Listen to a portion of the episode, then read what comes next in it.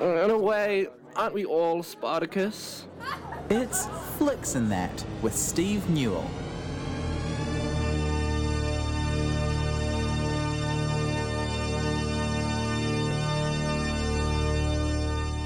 Welcome, Steve Newell. Good afternoon. Okay. Uh, hey, what's Oh, your good, okay. what's your background? uh, are you Tough question straight off the bat. are you e- editor in chief at uh, flicks.co.nz? Is that the, the Edit- title? editor? Editor. Editor. Editor. Okay. Editor. Okay. Yeah. All right. How Top come? dog. I was just How come? wondering, just for people that may have tuned in and just like, what the hell's going on? What's your background, I Steve? should have brought some business cards. Yeah. And a, and apparently a CV Do you? as well. Do you have business cards? Do you want a re- resume, CV, portfolio, deck? I mean, what do you what do you need, John? Uh, just I don't know some some background for people. Oh yeah, cool. Uh, I've been uh, at Flicks for uh, just over a decade, and I watch movies and TV, and I uh, have a great team of contributors who write about movies and TV, Okay. and it's awesome. Yes. Nice. And you should visit. Yeah, Flicks.co.nz, multiple times a day. right? Just, Yeah. just, just don't go for any purpose. Just you know, just refresh your browser window. Have a look. Be great. Uh, what's on the cards this afternoon, mate? Uh, today, let's whip through three music-related viewing opportunities, Mm-hmm. or potential viewing opportunities. Anyway, Yes. um, because you might want to take my comments under invi- under advisement, uh, Mm-hmm. and also one of those three things is actually yet to happen. So, Okay. So, pens and pens and pencils down. You're not going to be uh, finding stuff to watch tonight, probably from this chat. Um, the first thing though is uh, Daisy Jones and the Six. If you've been near any uh, poster walls where we get all that wonderful advertising propaganda thrown at us, you've probably seen some posters for the new Prime Video show, um, or you may have just encountered it um, since it started screening at the end of last week. This is the story of a fictitious 70s band. Uh, and it's also had an album released in tandem with the show. So you've got this fictitious band uh, that um, debuted at number one on the iTunes charts with a made up record from inside the universe of the show, which is kind of interesting. It's a shame, though, that the show uh, is a bit of a tough watch. So it's kind of framed as a faux documentary, but watching it, it just felt more like it had the rhythm of a mockumentary than a documentary. So we're so familiar with the staging device now, right? Where you've got these, uh, you know, fake interviews, fake talk, fake talking to camera going on, and then we dive into the recreations of the moments that they're talking about or the thematic stuff. This one felt a little bit like it was edited by someone that had learned what this format was by watching uh, films like Walk Hard Yes. that riff Yeah. on them because kind of so many of these setups for you know going back into the past to have a look at the specific anecdote or thing that happened it's kind of waiting for the gag and no gags this is soapy drama this is extremely mainstream American drama, um, but it's it's uh, it's kind of modelled loosely on Fleetwood Mac as a, a vehicle by which to get to um, affairs, addictions, interband drama. Um, so all that stuff's still sort of coming. Um, I th- I've, I've dipped a little bit further into the show, um, thinking that uh, once we kind of get past the origin stuff, once we get past these young musos um, trying to make it, and once we start getting onto private planes and huge piles of cocaine, then it might get more interesting.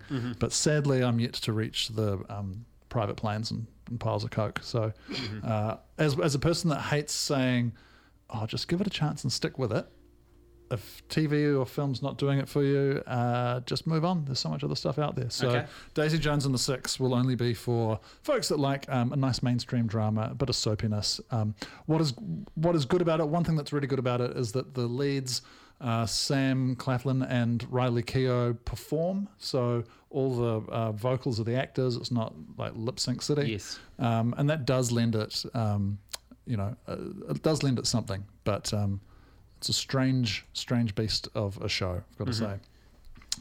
Um, the other music related topic today is um, a forthcoming pavement movie. Oh, you don't say, do you? Pavement, the, uh, the, the, the band that's left me a little bit dusty from a great show at the Civic last night Yes. Yeah. um, that I that I tried to uh, revisit by poring over the set list from last night, jumping on Spotify, and listen to the rest of your great interview with Bob from the other day. Oh yeah, it's pretty funny, eh? Um, It really, I, the second half of that got into. He gave some great answers, especially that yarn uh, about going to the Billy Joel concert. it's pretty funny. Poorly behaved audience members. Yeah. eh? Um, so there is a, a reportedly a pavement film on the way.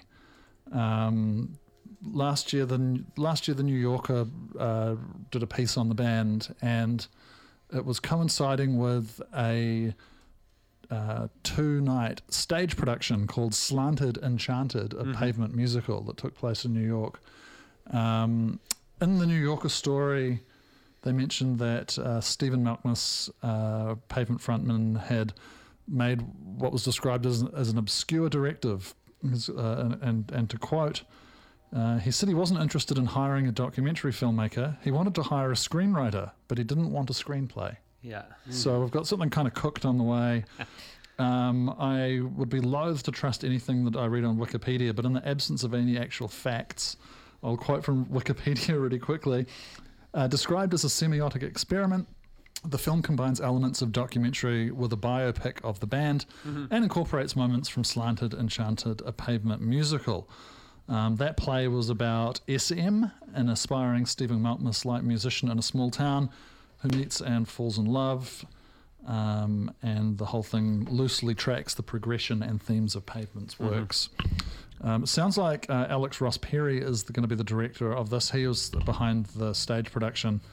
Um, and as just a bit of a signpost to him bringing music to the screen, uh, 2018 he released, uh, he dir- directed quite a powerful film called Her Smell, starring Elisabeth Moss, in which she played a kind of a bit of a Courtney Love, I guess, um, a bit of an off the rails former awesome musician who's just now a bit of a massive shit. Um, so yeah, we'll see what happens there. It's all kind of in that might come together, might not phase, Yes. but um, certainly um, a weird uh, pavement movie, part doco, part biopic, part something else. Sounds a lot more interesting than an uh, prime drama about 70s rock band. I mean, just from having had the opportunity to speak to a couple of them, a couple of the pavement dudes, any any sort of uh, content with them, you know, like in real life, having a chat was guaranteed to be pr- pretty classic. Yeah, Bring it. yeah. Um, okay, third and final thing um, in cinemas again from tomorrow is uh, Ruben Ostlund's multiple Oscar-nominated Triangle of Sad Triangle of Sadness. Um, he has uh, already um, has a couple of Palme d'Ors up his sleeve. Um, not too sure what the Oscar chances for this film really are come Monday when the Oscars is on. Um, but nevertheless, um, if you didn't catch this at the New Zealand International Film Festival, you should definitely go and see it. Um, Is it going to be one of the best of the year? Do you reckon? uh, I think so. I don't think it's his best film, but um, I, w- I went to see it again um, at the Hollywood Avondale the other night and really enjoyed it on a second view. I think um, I think I might have been expecting a little bit too much the first time I watched it. Um, it's probably not as concise as some of his other films, and it's a bit. Uh, it's a bit on the nose with its uh, critique of uh, wealth and capitalism. But then again, I kind of been thinking to myself afterwards, like, well, do we really need to just dance around those topics? What what's what's wrong with being really overt about um, overt about this stuff? So, um, needless to say, it's um, not as heavy lifting as that as that sounds. The film loosely takes part in sort of three phases. One um, is set in the modeling world and sort of looks at the relationship dynamic between two models. Um, another is set above, about aboard a luxury yacht um, with uh, extremely wealthy passengers, like a couple of arms dealers and uh, a Russian oligarch and such, uh, and a Marxist captain played by Woody Harrelson. Um, which is a good oil and water combination. There is a sequence that takes place abo- uh, on board this uh, yacht, which, um, if you don't know about it, like a couple of my friends at the screening the other day, it was great to kind of give them a sidelong glance as um, they were not unpre- they were not prepared for just how gross some of this film is. It's a sequence that is soundtracked by uh, a great song by Refused, um, and I thought maybe we go could out go this? out on that and just think about just imagine the most disgusting things you, you could imagine um, uh, from a kind of bodily fluid um, dimension. Dial it up by a thousand, and then chuck the song over the top, and uh, see how you feel after that. Okay, so like vomit, but with massive chunks. I mean, just you just you you just go into your own little Right. your own little disgusting place. Okay, don't- so I that's think- that's think- what I'm thinking now. All right, Play the Steve. track. Thank you very much, mate. All right, let's get gross.